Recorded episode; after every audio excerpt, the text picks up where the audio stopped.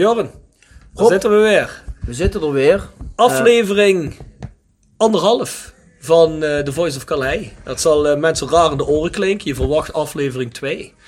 Maar hebben gezegd eh, dat we Pierre Vermeulen en Leo Degens hadden als volgende aflevering. En omdat er nu, net voor het seizoen, net een periode is dat er heel veel zaken gebeuren, hebben we toch ervoor gekozen om heel eventjes een aflevering ertussen te schuiven. De aflevering met eh, Leo Degens, eigenlijk aflevering eh, was die, eh, ja, die nu zou komen. Die, dat is ook nog altijd aflevering 2, hè. Die is nu zaterdag online. En dat de aflevering met Pierre Vermeulen wel gewoon volgende week woensdag als aflevering 3 er is. Hè. Daarom hebben we deze gewoon anderhalf genoemd. Hè. Deze doen we dus tussendoor, waarin we een aantal actuele onderwerpen gaan bespreken. Dat is ook Ja. wel iets waar we van mensen, en overigens stof, dat mensen massaal reageren op Twitter, Facebook, Instagram en per e-mail op de podcast. En een van de thema's die regelmatig voorbij komen, is dat mensen het wel tof zouden vinden als we aandacht zouden hebben voor actuele onderwerpen. Maar dat is niet altijd even makkelijk, Rob. Nee, wij wonen niet echt bij elkaar om de hoek. Bovendien, de goede luisteraars opgevallen in de eerste podcast dat we gezegd hebben dat we eigenlijk qua tijdsbesteding ja, wel redelijk kr- krap zitten. Hè? Bjorn heeft een eh, druk leven, ik heb een druk leven. En de tijd die we voor de rest strijden hebben, willen we ook nog wel eh, besteden met vrienden en familie. Dus we proberen uiteraard dat zo actueel mogelijk te krijgen. Ja, en- Maar En ja, Rob die, eh, die op een uur rijden in, in, in Duitsland. Dus we zitten niet heel snel even bij elkaar. Ja. Dus dat maakt het wel iets lastiger. En in principe nemen wij in, e- op één dag nemen we drie podcasts op. Dus Ja. als je het dan hebt over iets actueels, ja, dat, dat, dat wordt dan per definitie lastig. Want als je nu iets opneemt en je, je, je zendt het over twee, drie weken uit, is het per definitie niet meer actueel. Ja. Dus we gaan wel kijken in hoeverre we daarmee iets kunnen doen. en dat kunnen realiseren. En dat Maar- doen we dus onder andere vandaag. Dat doen we nog andere vandaag. Daarvoor hebben we besloten een aflevering ertussen te schuiven. Hè? Eh, de mogelijkheid deed zich voor om bij elkaar te komen, gasten uit te nodigen, hebben we ook gedaan. Nou, laat dat nou samenvallen met een, een hele hoop actualiteit op het moment bij de club. Nogmaals, zoals Bjorn zegt, als dat gaat, als er iets cruciaals gebeurt, zullen we er zeker onze mening over geven en dat ook proberen een, een interim podcastje op te nemen. Lukt dat niet, dan lukt het niet. Je mag ons ervoor afzagen of niet. Dat is hoe de podcast is. We zijn niet alleen een actualiteitspodcast. We zijn ook een podcast die zich bezighoudt met het rondgebeuren bij de vereniging. Die zich interesseert in de verhalen van spelers, oud-spelers, nieuwe spelers. Zoals gezegd, dat is wat het is. Ten slotte zijn we eigenlijk maar twee gasten die over Roda hoeren. Ja, Dus- dus. we gaan dadelijk op het actualiteit in. Voordat we dat gaan doen, beginnen we natuurlijk eerst altijd met een woord van dank aan onze sponsoren. Ja, Nextdoor, Kapsalon, Nagel en Beauty Salon aan de Lok 44A8 in Kerkrade.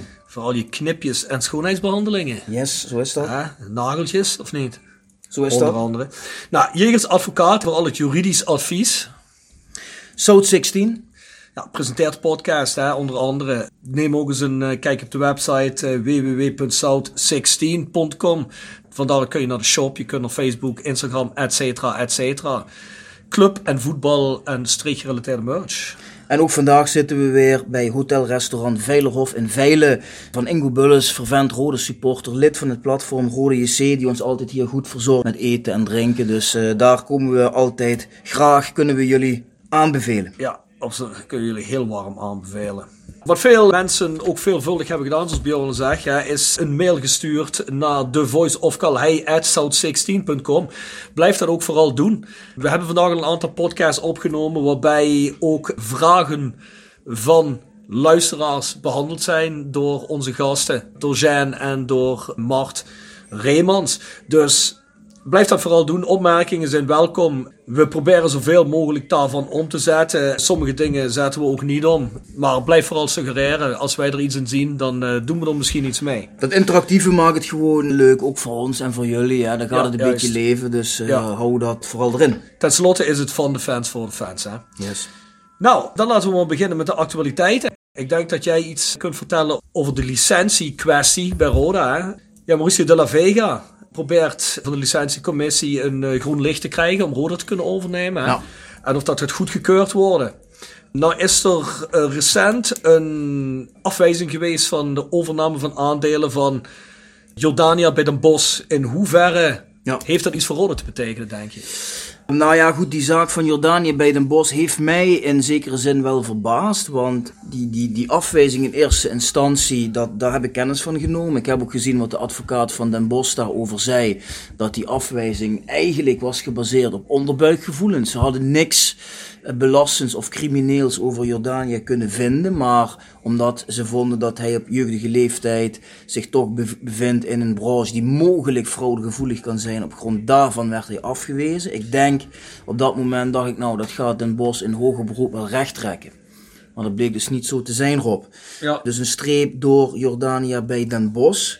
Toen heb ik op uh, social media van meerdere roodsporters meteen gelezen dan kan Korotayev het dus ook vergeten. Nou, die, die stelling kan ik begrijpen, maar ik kan hem niet uh, bevestigen, want het blijft te alle tijden appels met peren vergelijken. Kijk, wil je dat goed kunnen uh, inschatten, dan zou je eigenlijk het dossier moeten kunnen lezen van uh, Jordania. En wat heeft hij aan de KNVB laten zien? En welke vraag heeft hij wel en niet beantwoord? Vervolgens moet je af gaan wachten wat Alexei Korotayev in de toekomst tegen de KNVB gaat zeggen. En laat zien over de herkomst van zijn middelen. Dus ik kan me wel voorstellen dat Korotayev bij de KNVB onder een vergrootglas zal liggen. En dat hij daar niet heel soepeltjes doorheen zal rollen. Maar het gaat mij veel te ver om te zeggen, Jordanië is afgewezen, dus wordt Korotayev ook afgewezen. Dat hoeft absoluut niet het geval te zijn. Ja, wat ik begrepen heb is, tenminste wat ik erover gelezen heb bij die zaak Jordanië, is dat Jordanië ook onder meer afgewezen zal zijn door het handelen in, volgens mij in olie, in landen die corruptiegevoelig zijn. Ja.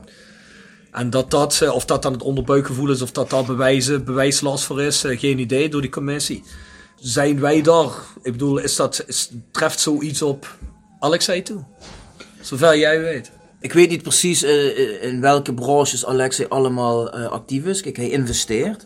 En ik weet niet precies waar hij in investeert. Ik weet wel dat hij in de medische branche uh, zit, in, in, de bankenzaak, et cetera. Ja. Maar waar het mij om gaat is dat Alexei weet wat de KNVB te zijner tijd van hem wil weten. -huh.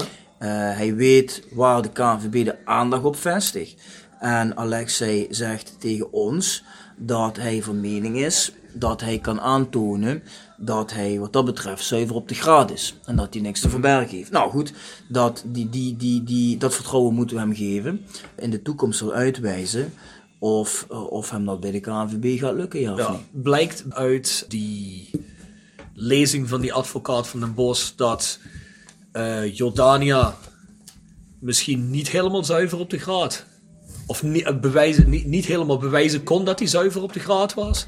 Ja, of ik is daar geen duidelijkheid over? Ik denk, bestond er misschien een duidelijke twijfel over waar een leek zoals ik misschien ook zou kunnen zeggen, nou, uh, dat zou ik misschien ook nog wel afwijzen? Nou, ik denk dat, die, dat kijk, per 1 juli 2018 eh, zijn de criteria van de KNVB om, om de meerderheid van de aandelen te vergaren bij een voetbalclub, die zijn verzwaard. Ja.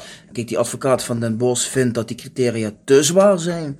Ik vind ze zelf ook te zwaar. Ik ben zelf ook van mening dat als je onderzoek doet en je kunt niet aantonen dat iemand uh, uh, foutief heeft gehandeld of zich met verkeerde zaken bezighoudt, dan zou ik zeggen ja dan heb je niet kunnen aantonen dat iemand oneerlijk is. Dus dan moet je hem ook eigenlijk toelaten. Maar het lijkt er wel op dat hier de rollen zijn omgedraaid en dat je zelf moet bewijzen dat je schone handen hebt. Ja, dat is natuurlijk de omgedraaide wereld, hè?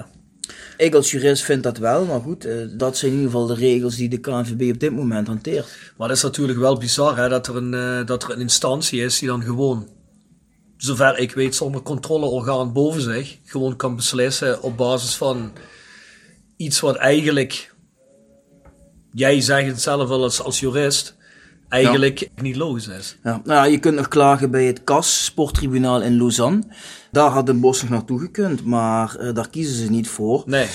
Omdat daar was die procedure, niet helemaal blij over. Daar was Jordanië heel boos om. En die gaat zelfs nu een procedure beginnen tegen Den Bos. Nou goed, dat zie ik Alexei nog niet zo snel doen.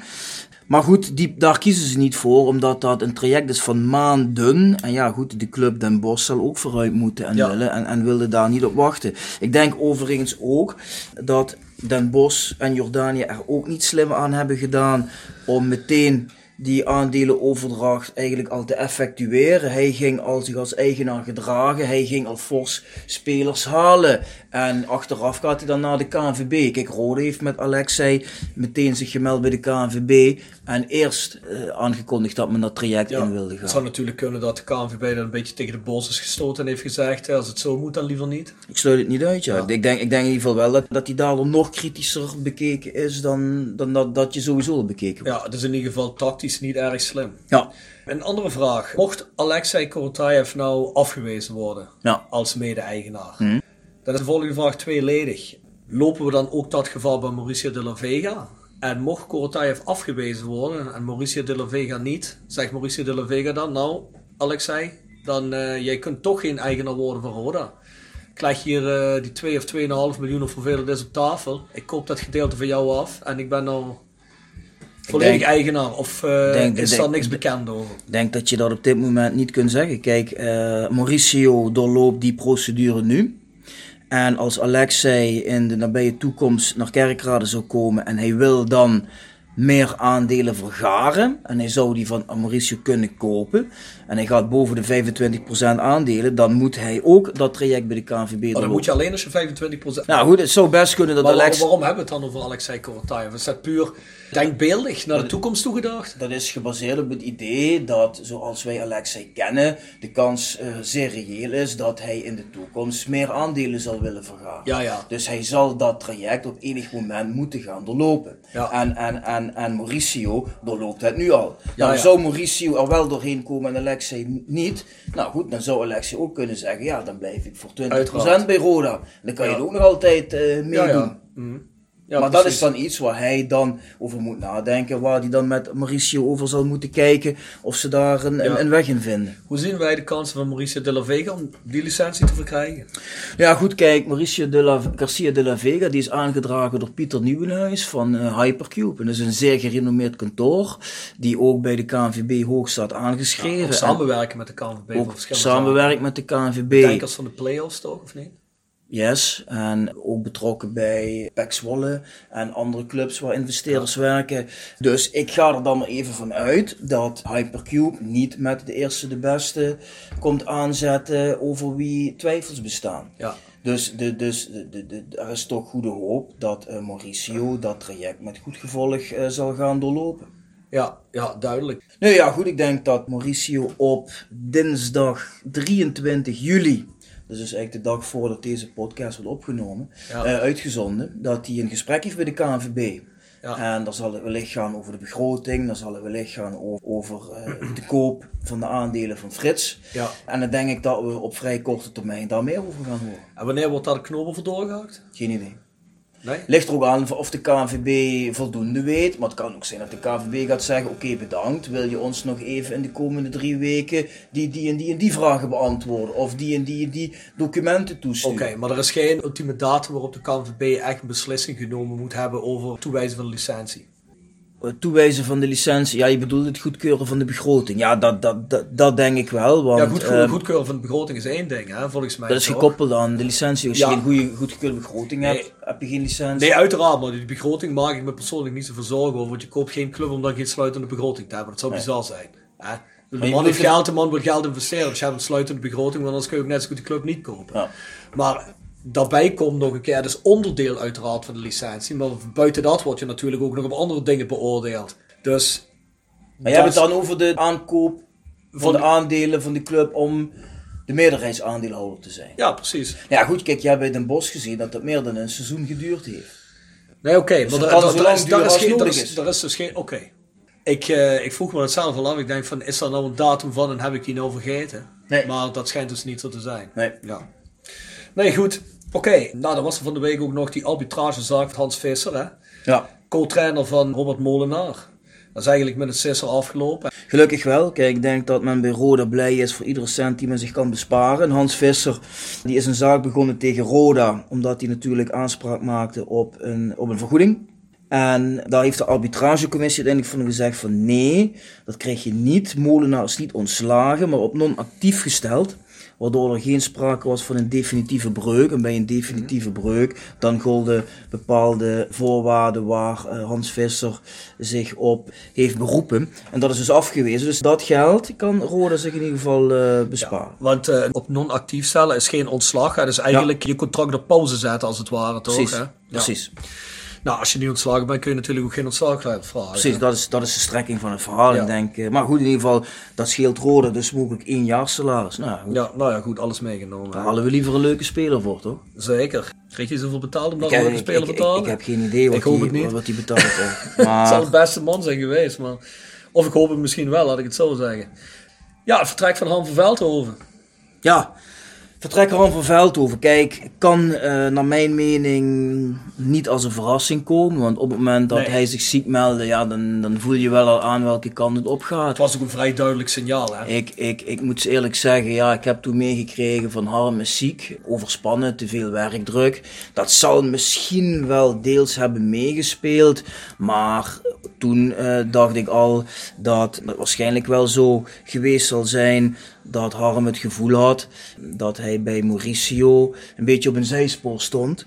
Hè, want Nou, dat, was het, dat heeft hij ook zelf aangegeven in interviews. hè. la, achteraf ja, nu wel. Ja, hij, wordt, hij werd eh, niet geraadpleegd in beslissingen. Ja. eh, hij werd niet meegenomen, zelfs letterlijk niet meegenomen voor onderhandelingen. Kijk, als, als, als jij technisch directeur bent en de nieuwe eigenaar gaat zelf naar Spanje vliegen om de nieuwe trainer Ja. te halen, ja, dan weet je dat je rol vrij klein is geworden. Dat Dus je in ieder geval niet serieus genomen wordt. precies, dus ik kan me voorstellen dat dat de voornaamste reden is geweest om, ja, En ik kan me dan niet ook op de wel te werken. Ja, ik kan me dan ook wel voorstellen dat zo'n Han van Veldhoven zegt... Nou, ik heb hier eh, anderhalf jaar in de loopgraven gewerkt. Het was misschien wel de slechtste tijd van Roda op elk gebied. En dat wordt dan beloond door me niet serieus te nemen. Door een volgende eigenaar. Ik heb het wel gezien. Ik kan me dat leven niet voorstellen. Ik kan me dat zeker voorstellen dat je als eh, technisch directeur denkt van nou goed, mijn rol, dit is niet de functie die ik ambieer. Dus daar pas ik voor. Dat, dat kan ik me goed voorstellen. Van de andere kant, hè, ik moet heel eerlijk zeggen, kijk, Harm van Veldhoven vind ik een geweldige kerel. Ook met een groot rode hart, die ik gegund had dat hij tot in lengte van jaren bij Rode had kunnen werken. Eh, maar we moeten ook zo reëel zijn dat ook al heeft hij in moeilijke omstandigheden moeten werken, maar dat eh, het sportief niet geweest is wat we graag hadden gezien. Nee, helemaal mee eens wat je zegt. Beste man, je wens hem helemaal niks slechts. Het is een van de meest vriendelijke mensen die je ooit kunt tegenkomen in de voetballerij, denk ik. Ja. Ook in die moeilijke periode hè, zal je toch ook misschien moeilijk met weinig geld, zou je toch inventief moeten zijn. Hè, je zult goed moeten scouten, je zult intelligent moeten scouten, je Ja. zult een goed netwerk moeten hebben. Je zult trainer moeten kunnen aansturen. Ik denk dat dat niet echt gelukt is. Hè? Kijk, de harde feiten zijn gewoon dat we in het eerste jaar zijn we, in ieder geval vorig jaar zijn we gedegradeerd. Nou goed, dat staat natuurlijk niet bij zo goed op je cv. Ja. En afgelopen, vorig jaar, vorig jaar zomer, ja goed, dan hebben we toch een aantal spelers gehaald. Vairine, nou denk ik, eh, is door de mand gevallen. Simakala heeft het niet gebracht. En, en, en ja, zo kun je het rijtje eigenlijk afmaken. Nou ja, ik denk dat, ik, ik denk dat, het, eh, dat je de conclusie kunt trekken dat op, op technisch beleidniveau geen roze geur maneschijn was wat Harm gebracht heeft. Hè? Ja, Ja, ik weet niet via wie Mario Engels gekomen is. Of dat het Harm zijn hoed kwam. Stevens, Huub? Stevens, hè? Ja. Ja. kijk, ik bedoel, dat, eh, dat mag Harm zich dan ook niet aanrekenen. Dus eh, ja, dat, dan wordt de spoeling wel heel erg dun, denk ik. Hè? Ik denk, ik, denk, ik denk dat de conclusie gewoon is, prima vent, het, is gewoon niet geworden door meerdere omstandigheden Ja. wat we ervan gehoopt hadden. En, en ik hoop dat Harm en Roda op een goede manier uit elkaar gaan. En dan gunnen we Harm het beste in de toekomst. Ja, denk jij dat Harm wel als algemeen directeur nog goed gefunctioneerd had kunnen hebben? Dus zonder het technisch beleid te bepalen. Ik denk wel, als je hem ziet als boegbeeld. Dus iemand die naar buiten toe kan treden, die het rode gevoel kan verantwoorden. Eh, het, is, het is een warme man. Ik denk Ja. dat hij ook voor zijn personeel eh, heel goed is. Dus in dat verband denk ik dat hij dat, hij dat wel zou kunnen.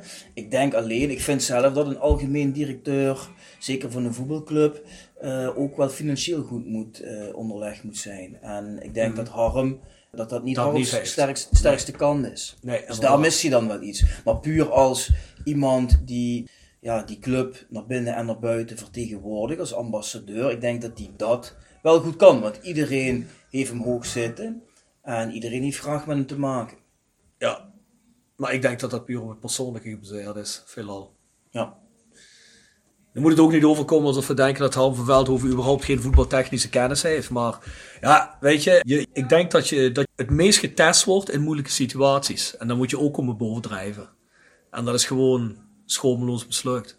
En ja, goed, dat kan door omstandigheden zijn, dat kan door van alles gebeurd zijn, maar ik denk ook sowieso dat als wij naar een nieuwe toekomst toe willen, een nieuw begin, dan zal dan ook anders moeten op die posities, denk ik. Ja. ja, en ik denk gewoon dat de nieuwe eigenaar daar zijn eigen uh, ideeën bij heeft. Ja, ik denk ook, ook heel graag nieuwe e- eigen mensen daar gaat neerzetten. Dat denk ik ook. Ik, ik zal, het zal me ook niet verbazen dat zo'n nieuwe eigenaar misschien al een, uh, tussen neus en lippen heeft uh, laten vallen dat de klok ook wel afloopt voor Harm. Hè. Want laten we nou eerlijk zijn, zoals jij net al zegt, gedegradeerd twee seizoenen geleden vorig seizoen de slechtste uh, plaats ja. notering die Roda in de, zijn jongste geschiedenis gehaald heeft.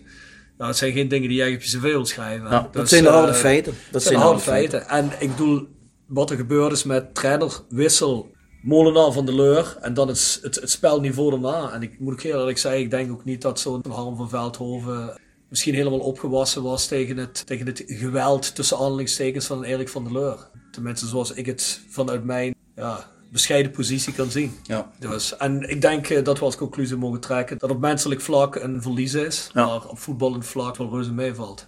Ja, daar ben ik op dit moment uh, wel mee eens. Ja. ja. Nou, dan heel even tussendoor, voordat we naar ons laatste thema gaan, en dat zijn transfers en mogelijke transfers en transfergeruchten. We zitten in een keukenkampioen divisie volgend seizoen. Met Rode IC, Excelsior, De Graafschap, NAC, NEC, Ajax 2, Go Ahead Eagles, Cambuur, en een Volendam dat zich de laatste jaren erg sterk opstelt. Ja. Zitten wij in de sterkste eerste divisie ooit, volgend seizoen. Ik weet niet of het de sterkste is, want dat werd vorig jaar ook gezegd. Hè. Toen, had je, ja, ook nog, uh, toen had je Sparta, en toen had je FC Twente. Dus ik denk dat die zijn er dan nu weer uit. En dan komen weer twee nieuwe sterke voor erin. Dus ik denk per saldo dat nou, vorig jaar... Daar komen drie sterke voor terug. Hè. Ja, dus ik denk dat... Al, wat, is de, wat is de derde ploeg die het vorig seizoen gehaald, die dit seizoen gehaald heeft? Nee, laatste seizoen. De graafschap uh, is ook gedegradeerd. Dus daar komt RKC. RKC, RKC gaat daarvoor. Nou, dat was, ja, dat, dat was een team waar wij altijd van verliezen. Ja, dus, dat, dat, is wel jarenlang een angstgegner geweest. Ja. Of misschien nog wel altijd. Hè. Maar ik wil er alleen maar mee zeggen, RKC stond niet hoog aangeschreven. Dat is denk ik ook een, een, een, een, ja, dat is een toevalletje dat dat, dat dat promoveert. Maar je krijgt daarvoor wel Excelsior, de Graafschap en NAC terug. Dat zijn wel drie sterke ploegen waarvan je uh, ja. in de eredivisie telkens uh, degradatievoetbal hebt ja. tegen moeten spelen. Dus, dus, je bent nou eigenlijk met een hele hoop teams waar je eigenlijk jarenlang degradatievoetbal mee hebt gespeeld, die vind je nu allemaal terug. Ja, zonder meer. Als tegenstander in de eerste divisie. Dus vind, hoe, hoe gemakkelijk is het om hier weer uit te komen? Ik vind het een sterke keukenkampioen divisie. Maar ik vind hem niet sterker dan die van vorig jaar. Want, want vorig jaar vond ik wel, uh, zeker als je kijkt qua investeringen vond ik wel Twente. Ja, dat was zo'n grote club met, met nog zoveel zo'n groot speelsbudget, die moesten wel promoveren. Ja, maar goed, Twente nam je sowieso al niet in je berekening mee als een club waar je mee concurreerde. Ik denk dat iedereen wel aangenomen heeft dat Twente ook wel zou doen wat ze deden uiteindelijk. Kijk, Twente, Sparta, daar wist je van, die staken er echt bovenuit. Maar ik vind op dit moment, als ik kijk naar de selecties van deze clubs vandaag de dag, is er nog niemand bij waarvan ik denk, boh, die hebben zich echt zo goed versterkt als een Twente en een Sparta met een Lars Veldwijk vorig seizoen. Dus ik heb wel het idee dat het iets meer geniveleerd is, deze ploegen. Ik heb het idee als Rode nog twee goede erbij kan halen, hoef je niet te verliezen van Excelsior of de Graafschap. Ja, het, het, ik denk dat het zich meer aan elkaar gewaagd is. Kijk, het is, het is natuurlijk een tweeledig zwaard. Hè. Uh, traditioneel hebben ploegen die degraderen uit de Eredivisie het altijd moeilijk in de eerste divisie. Zeker in de eerste, het eerste seizoen. Hè, er is nauwelijks iemand degradeert en meteen promoveert. Rode heeft het gedaan in één keer. Twente ja. doet het. Het zijn niet al te veel ploegen. Je blijft meestal een paar jaar hangen daaronder. Hè. Uh, zo gaat het hetzelfde andersom. Een ploeg promoveert. Doet het goed, kijk naar een Emmen. Uh, kijk naar die andere gasten. Dat gaat goed. Je gaat met een goed momentum die eredivisie in. Je hebt nog een lekker gevoel van die promotie. Die club leeft weer. Dus dat passeer je goed. De markt komt pas voor de dag in die, dat seizoen en het tweede seizoen. En het derde seizoen. Of in de ere of in de eerste divisie. Dus dat is de ene snede van het zwaar. De andere snede van het zwaar is... Oké, die clubs moeten allemaal terug in begroting. Al had Excelsior al ver uit de kleinste begroting volgens mij van de eredivisie. Maar dat is wel een ploeg. Hè, of wel een club die extreem goed gescout heeft en extreem goed oog heeft gehad voor spelers. Want zo hebben ze het levend gehouden jarenlang. En zelfs het linker rijtje in de Eredivisie. Dus wat is daar nog van over? Als er niet al te veel mensen weggaan, is er eigenlijk, want ik had niet gedacht dat Excelsior zo degraderen. Nee, had ik afgelopen jaar ook niet gedacht. Volgens mij zijn er nog niet, nog niet heel veel spelers weg. Dus ik, ik, ik vind zelf Excelsior, vind ik wel echt goede voetballers hebben.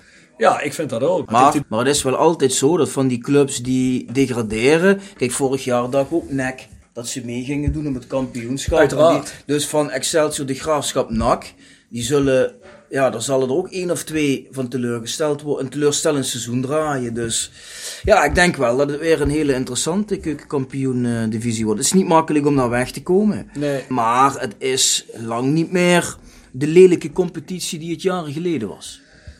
Ja, daar eh, kunnen we over discussiëren. Je vindt van wel?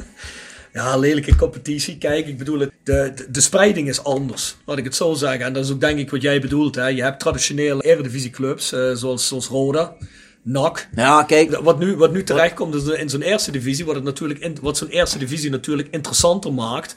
Hè, maar voor teams zoals ons maakt het het eigenlijk eh, minder interessant. Hè. Ik bedoel, het is natuurlijk wel interessant te voetballen tegen NAC. Het is interessant te voetballen tegen de Graafschap en, eh, en tegen NEC. Dat is allemaal leuk, want dat, dat voetbalde je ook tegen quasi een jaar of vijf, zes geleden. Maar dan een niveau hoger. Alleen, je wil naar dat niveau hoger en die Nee, clubs maken het moeilijk voor je. Nee, dat het interessant is en minder lelijk is, ja. Maar Ik hè, vind, ik vind eens een keer eh, een wedstrijd uit tegen Telstar, zo'n cultclub, eh, v- vind ik wel eens mooi om mee te maken. ja, heb ik vorig seizoen gedaan. was echt verschrikkelijk. Ik ben er geweest toen we de eerste keer gedegradeerd waren. Vond ik echt prachtige away, away day. Nee, het wordt, Schitterend. nou, ik heb het niet over dat dat een cultstad is. Dus Vind ik leuker als Ajax uit Is- een arena en daar Uiteraard, uiteraard, maar daar heb ik het niet over. Ik heb het over dat je daar gewoon, wat hebben we dan verloren? 4-0. Waar? Bij uh, Telstar uit. Ja, misschien afgelopen seizoen. Ja, dat zegt ook. Afgelopen Ja, seizoen ben ik Ja, er geweest. ja. Dat was verschrikkelijk. Ik heb nog nooit zo'n slecht Roda voetbal gezien. Echt heel, heel, heel verschrikkelijk. dan heb je het het niveau van het- Roda. Het, stadion, het sta- nee, maar ja goed, ik woon in het algemeen even over die wedstrijd. Hè. Dat stadion is inderdaad leuk. Het is ondertussen ook gerenoveerd. Het is ook al lang niet meer wat het ooit was natuurlijk. Maar, ja, mee eens. Eh, Go Ahead uit is ook altijd leuk, weet je wel. Eh, Cambuur uit is ook altijd leuk. Ja. Zeker. Maar van, veel, van veel plussen zeggen veel min. Hoofdzaak is, eh play-offs halen en eruit. Ik wil natuurlijk niet zeggen dat ik het zo leuk vind dat we daar tot de lengte van jaren moeten voetballen. Maar eh, een, eens één, twee seizoenen uit naar, naar Go Ahead en naar uh, Telstar heeft wel zijn charmes, vind ik. Ja, Ja, en de MVV uit. MVV uit. Maar Moet goed, ook, niet, moet ook niet te lang duren trouwens. maar goed, Mauricio wil uiterlijk volgend jaar promoveren. Dus laten we er nog maar even van genieten dan van Telstar. Maar is, dan is dat jaar erop toch het eh, Champions League jaar, of niet? Dat, ja, maar ja, laten, we dat, nou- laten we dat maar één jaar langer eh, aanhouden. Ja, kom op. Als Alex het zegt, dan geloof ik dat ook. Ja, ja, ja. Ja, ja, die investering gaat er komen. Hij koopt dan eh, Mauricio uit en pompt er meteen 15 miljoen in. Ik zie het gebeuren. Anyways, maar eh, even alle gekheid op het stokje. Om daarin te komen hebben wij natuurlijk ook nog wat versterking nodig. Krini is weg, ja, die is naar Schotland. Mario Engels is naar, eh, naar Duitse eh, Tweede Bundesliga. Zandhausen, hè. Ja, eh, volgens mij de saaiste club van Duitsland, maar dat, dat tot daar aan toe. Paulussen naar Cambuur. Ja, Fajri naar Helsinki. ja. Van Steenkissen vind ik heel vreemd, maar die is naar een of andere eh, hoge amateurclub in België of zo. Deinze. Heel Ja. vreemd. Volgens mij spelen die het derde niveau of zo. Tweede Geen misschien, idee. zou kunnen. Geen idee. Ja, raar, eh, maar ja, eh, schijnbaar wordt daar misschien wel het salaris betaald. Wie weet, misschien zit er ook wel iemand die geld heeft, ik weet het niet. Of is het misschien een bas... Willen Roda hem eigenlijk houden? Geen idee. Weet ik ook niet. Die is weg. Van Velzen, onbekend waar die heen is, maar die is weg. Voor Jim geldt hetzelfde. Ja. En Henk Dijkhuis is sinds gisteren bekend dat geen nieuw contract krijgt aangeboden. Trein niet meer mee. ja, misschien wel opvallend. Ik denk dat veel mensen wel gedacht hadden dat Rode Henk erbij zou houden. Ja. Maar ja, goed, het is vandaag maandag 22 juli. Het is nog niet bekendgemaakt, maar ik heb wel het sterke vermoeden dat Roda die Belgische testspeler Timothy Durwaal een contract gaat aanbieden. En die heeft nog onder eh, Jean-Paul de Jong gespeeld bij eh, FC Eindhoven toen ze Ja. de tweede zijn geworden. Dus ik denk dat die jongen, Dat is een verdediger toch? Rechtsback, dus ik denk dat die jongen wel een contract gaat krijgen. Ja, nou goed, die mensen zijn weg. Hè, je zegt net, Doorwal gaat er wel komen. We hebben al Klaassen. Robert Klaas, ja. Robert Klaassen is, eh, is al gekocht. Dat is een, eh, wat is een controlerende middenvelder? Controlerende middenvelder, nummer 6. Gaat ook spelen met rug nummer 6. Ja. Van de graafschap, ja, volgens mij wel een, eh, een wat kleinere speler, maar wel een, een, felle kuitenbeter.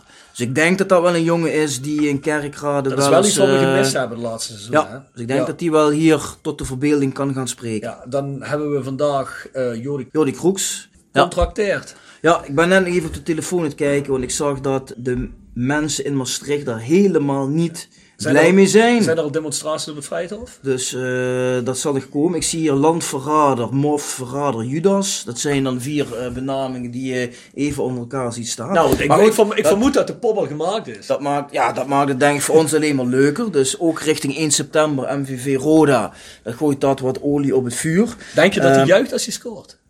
Hij juicht wel, ja. Denk je dat hij juicht? Ja, hij juicht wel. Als hij niet juicht. Hij juicht wel. Als hij niet juicht, wil ik hem op de Hij podcast komt, hebben. eh, hij komt in het hek. Hij springt in het hek. Springt hij in het hek? Hij- Ik hoop dat hij zich wel niet vergist in het hek dan, hè? 100%. Hij Dat hij niet bij de Angels side in het hek springt.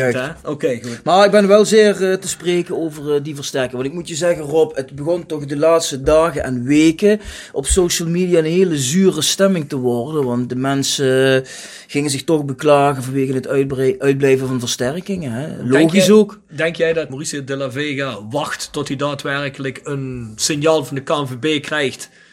Bijvoorbeeld morgen, hè, dat als hij dat gesprek heeft van de KNVB, zegt, ah, dat zit wel goed, dat komt wel goed. Dat hij dan investeert. Nou ja, kijk, Mauricio heeft zelf gezegd: jongens, eh, de, de transfermarkt sluit pas 31 augustus. En als het betekent dat ik langer moet wachten, dus tot in augustus, om goede voetballers te krijgen die misschien dan bij eredivisieclubs buiten de boot vallen en nu niet willen komen, maar dan wel, Ja. dan wil ik best wachten tot augustus. Nou goed, daar zit wat in. Ik vind dat helemaal geen Daar slecht idee. zit, daar zit wat in. Ja. Kijk, wij supporters, wij hebben dat geduld niet. We willen liever vandaag eh, dan morgen nieuwe spelers hebben. Maar ja, het begon natuurlijk wel een beetje te wringen.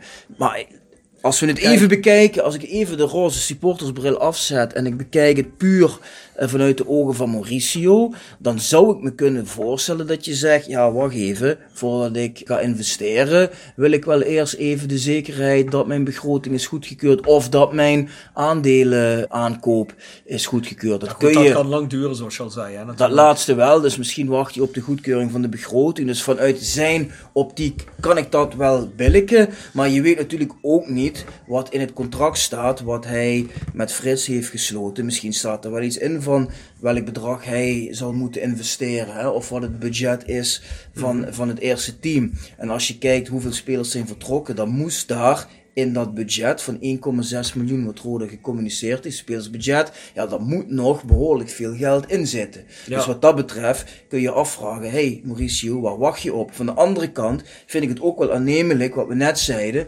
dat, dat er jongens zijn die nu misschien bij eh, clubs in de eredivisie hopen aan een speler te komen, die daar dadelijk afvallen en dan misschien toch naar Roda willen. Ja, maar ja, goed, niet alleen de Eredivisie. Hè. Bedoel, je hebt natuurlijk voorbereidingsfases, daar wordt een hele, daar wordt een hele hoop duidelijk. Hè. Bedoel, je hebt nieuwe trainers bij andere clubs, hè. of ook oude trainers waarbij jongens buiten de boot vallen. Eh, je zou kunnen argumenteren, die jongens die wachten dan toch nog op een kans, maar op een gegeven moment, of misschien op- ook al op een eerder moment, heb je toch ook trainers die zeggen, nou je komt niet in mijn plannen voor. En die mensen gaan op een Ja. gegeven moment eieren voor hun geld kiezen natuurlijk. En ik vind dat helemaal niet zo gek, want ook die jongens willen volgend seizoen voetballen. En als die zeggen, je komt niet in mijn plannen voor, maar als je dan nog ambitie hebt als voetballer en jij wil per se voetballen, kan het best zijn dat jij voor een prikje iemand kunt ophalen, misschien niet kopen, maar wel huren. En wat wel een hele goede toevoeging kan zijn, misschien ook wel van een club waarvan je niet gedacht had van een kaliber. Ja goed, kijk en ik denk in ieder geval als het echt zo Ik vind was... dat geen slechte tactiek. Als het echt zo was dat Mauricio niks wilde uitgeven, dan hadden ze ook vandaag Jordi Kroeks niet gehaald. Want ik denk dat dat voor de keukenkampioen-divisie ook geen hele goedkope jongen is. Dus eh, die zal ook zijn salaris eh, vragen. En ja, goed, dat Roda misschien nu wat langer wacht, eh, maar dan wel met goede spelers komt. Ja, dat heb ik liever dan dat we heel snel jongens van de mindere kwaliteit halen. Ja, nee, inderdaad. Dat het, eh, ik bedoel, een beetje afwachten en dan eh, daar hopelijk iets betere kwaliteit voor kopen. Dat is helemaal niet slecht, want dat is, God weet, de laatste seizoenen niet gebeurd, hè. Ja, Nou, dan hebben we een hele reeks spelers ook op proef gehad. Balde, Portugees. Tweede van Sporting Lissabon, geloof ik, hè. Eh, lange centrumverdediger. Nou, centrumverdediger. Wat ik daar een beetje in de wandelgangen van verneem, is dat die jongen ehm, moeite heeft met de taal, ook geen Engels spreekt en, en mogelijk zich al niet een beetje heimwee had. Dus ik denk dat we die jongen niet, eh, niet terug gaan zien. Ja, officieel wordt volgens mij gecommuniceerd. Ik weet niet of het officieel is, maar ook dat, eh, dat het niet haalbaar is financieel. Kan. Hè? Maar eh, ik kan me goed voorstellen, tenminste Roda zal slim zijn. Als inderdaad met die argumentatie die jij net al aanvoert, dat je zo'n jongen niet haalt, want als je niet lekker in je vel zit, dan ga Precies. jij zeker in de nieuwe Precies. elf, dan ga jij niet lekker draaien. Nou, dan heb je die... Sorry, wil je nog iets over zeggen? Nee, ik wil even naar, naar jongen voor wie ik wel denk dat hij wel een contract gaat krijgen. Wat wellicht ieder moment gecommuniceerd kan worden. Is Alonso? volgens mij Alonso. Gewoon eh, Ramirez Alonso, Mexicaans-Spaanse linksback. Ik denk dat die jongen wel erbij gaat komen. Voetbal op het moment, of voetbalde in Estland, geloof ik, hè? Ja. In ieder geval in het Oostblok ergens. Ja, in de Baltische staat. Volgens mij in Estland, hè, staat hij volgens mij... eh, Ik heb hem niet zien spelen in de draagt, dat, draagt dat iets ertoe bij? Ik weet het niet. Ja, kijk, Ja. weet je wat het is? Ik bedoel, je hebt nou op de flank heb je Slusser en Keulen. Dus dat is dun bezet. Dus er moest eh, aan allebei de kanten iemand bij. Nou goed, dat lijkt dan nu Durwaal en, en Alonso te worden. Ik heb die jongen nog niet zien, eh, nog niet zien spelen. Dus Ja. we moeten hem even afwachten wat het wordt. Dan hebben we Ahidar en Gopitka. Verder weet ik er niet heel veel vanaf. Nee. Volgens mij ook verdedigers. Die hebben een tijdje Nee, volgens mij eh, aanvallers. aanvallers. Ja. Daar hoor ik ook eigenlijk helemaal niks meer van op het moment. En de enige gast waar ik van de hele rij eigenlijk alleen maar positieve geluiden Ja. van hoorde, dat was die spits Pratajin. Ivan Pratajin Pratajin. van Hajduk Split. Tweede van Braidhoek Split, hè? Nou goed, kijk, ik, ik, ik Financieel ben... niet haalbaar, heb ik begrepen. Ja, ik ben eens gaan kijken. Ik, ik, ik, zat, ik was op vakantie en ik volgde eh, de wedstrijden, de oefenwedstrijden via Twitter-lokaal van de mannen van Rode JC Live. Ja. Ook trouwe luisteraars van de podcast overigens. Wel een goed, eh, goed Twitter-account als Goed je medium. live wil volgen. Precies. En ja, ik zag bij die twee wedstrijden, zag ik continu van, oké, okay, scoort, Partijen met een goede actie, eh goede kopbal, goed schot. Dus ik denk van, hé, hey, dat zou wel eens wat kunnen zijn. Toen ben ik op YouTube gaan kijken. Ja, ik bedoel, zo deed Ton Kanen het ook. Dus ik denk, waarom ik niet? Ik kijk ook gewoon even op YouTube. En ja, ja goed, wat je daar zag was wel echt een, een grote, sterke jongen. kopsterk, doelgericht. Dus volgens mij kan die wel wat. Ja, en dan is het alleen de vraag, wil Rode hem hebben? Uh, en ga je er dan qua salaris uitkomen? Dus hij is nog niet meer op proef. Maar nee. ik, ik denk wel dat daar nog wel iets speelt.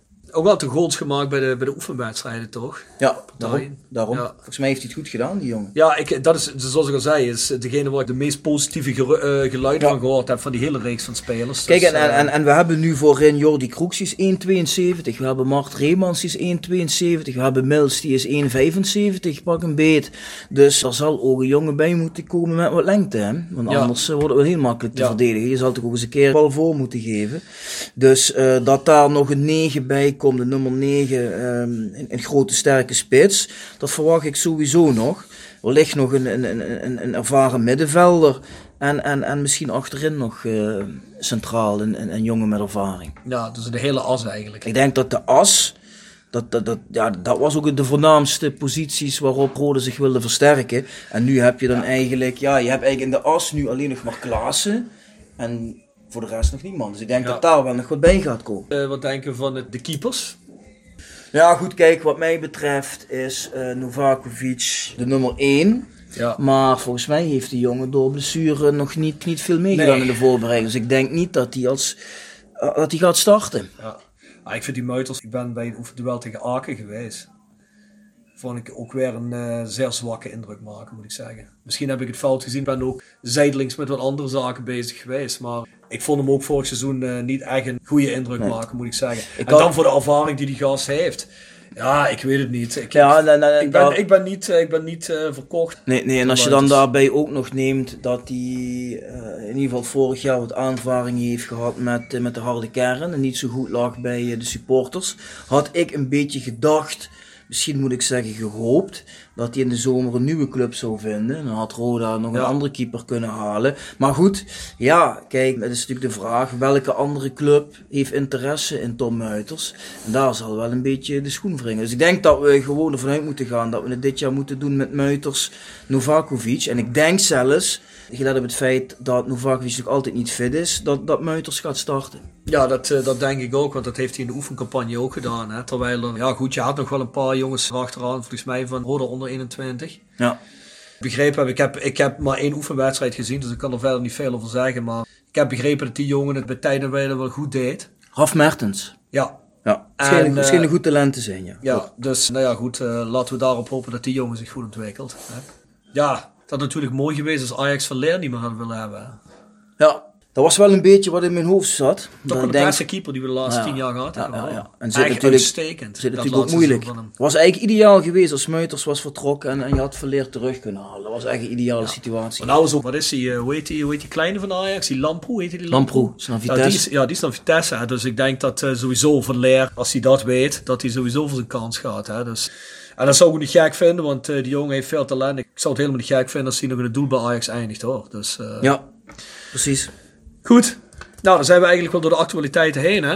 Ik hoop dat we ja, de luisteraars eh, daarmee een, een beetje hebben kunnen geven waar sommigen om gevraagd hebben. Een stukje actualiteit. Dus we fietsen die ertussen. Ja. Nog heel eventjes vermelden op het einde voordat we onze trouwe sponsoren nog een keer vernoemen. Op 3 augustus vindt de Fandag plaats voor aan het PLS, voor de hoofdingang op de parkeerplaats en vooraan bij het, eh, bij het Roda logo. Daar hebben wij een groot muziekprogramma. Artiesten en DJ's op de wagen, de spelerspresentatie uiteraard. Eh, laten we hopen dat tegen die tijd toch een eh, reeks meer aan spelers gepresenteerd kunnen worden.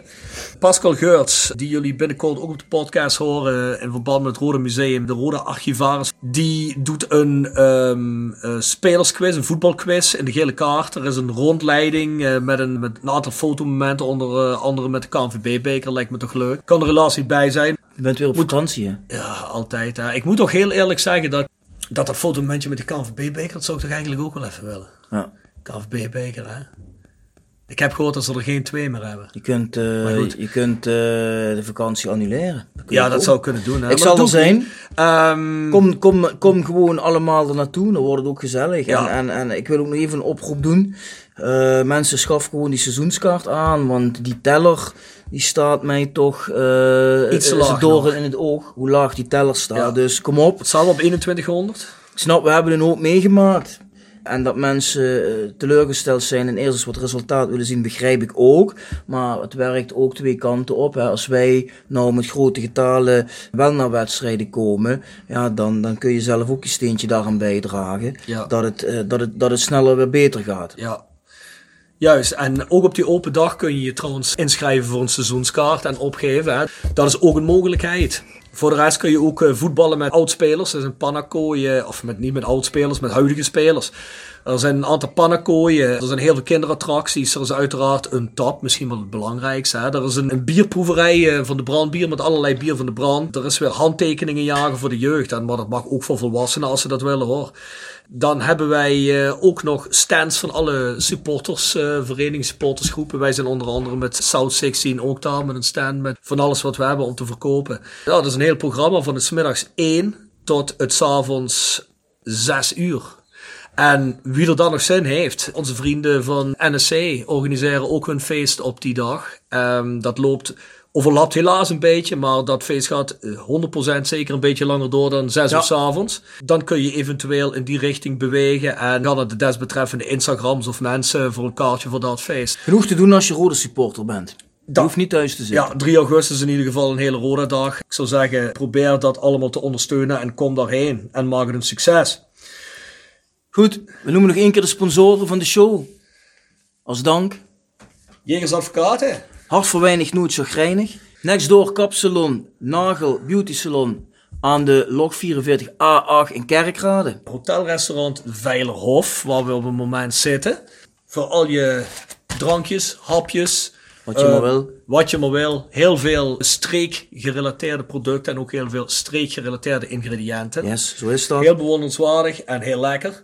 En uiteindelijk wordt de podcast gepresenteerd door... South 16, South XVI. Vragen, opmerkingen, aanbevelingen, ideeën of ook kritiek? Mail ons dan thevoiceofcalhei at south16.com.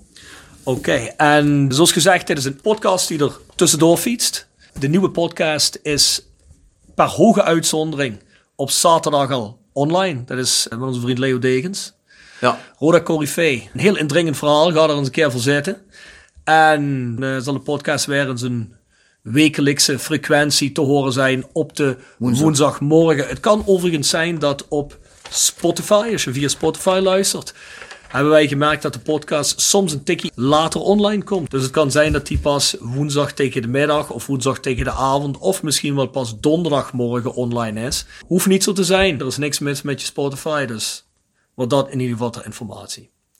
Bjorn, Yes, dat was hem. dat was hem weer. Goed, Tot de volgende keer. mensen, tot de volgende keer.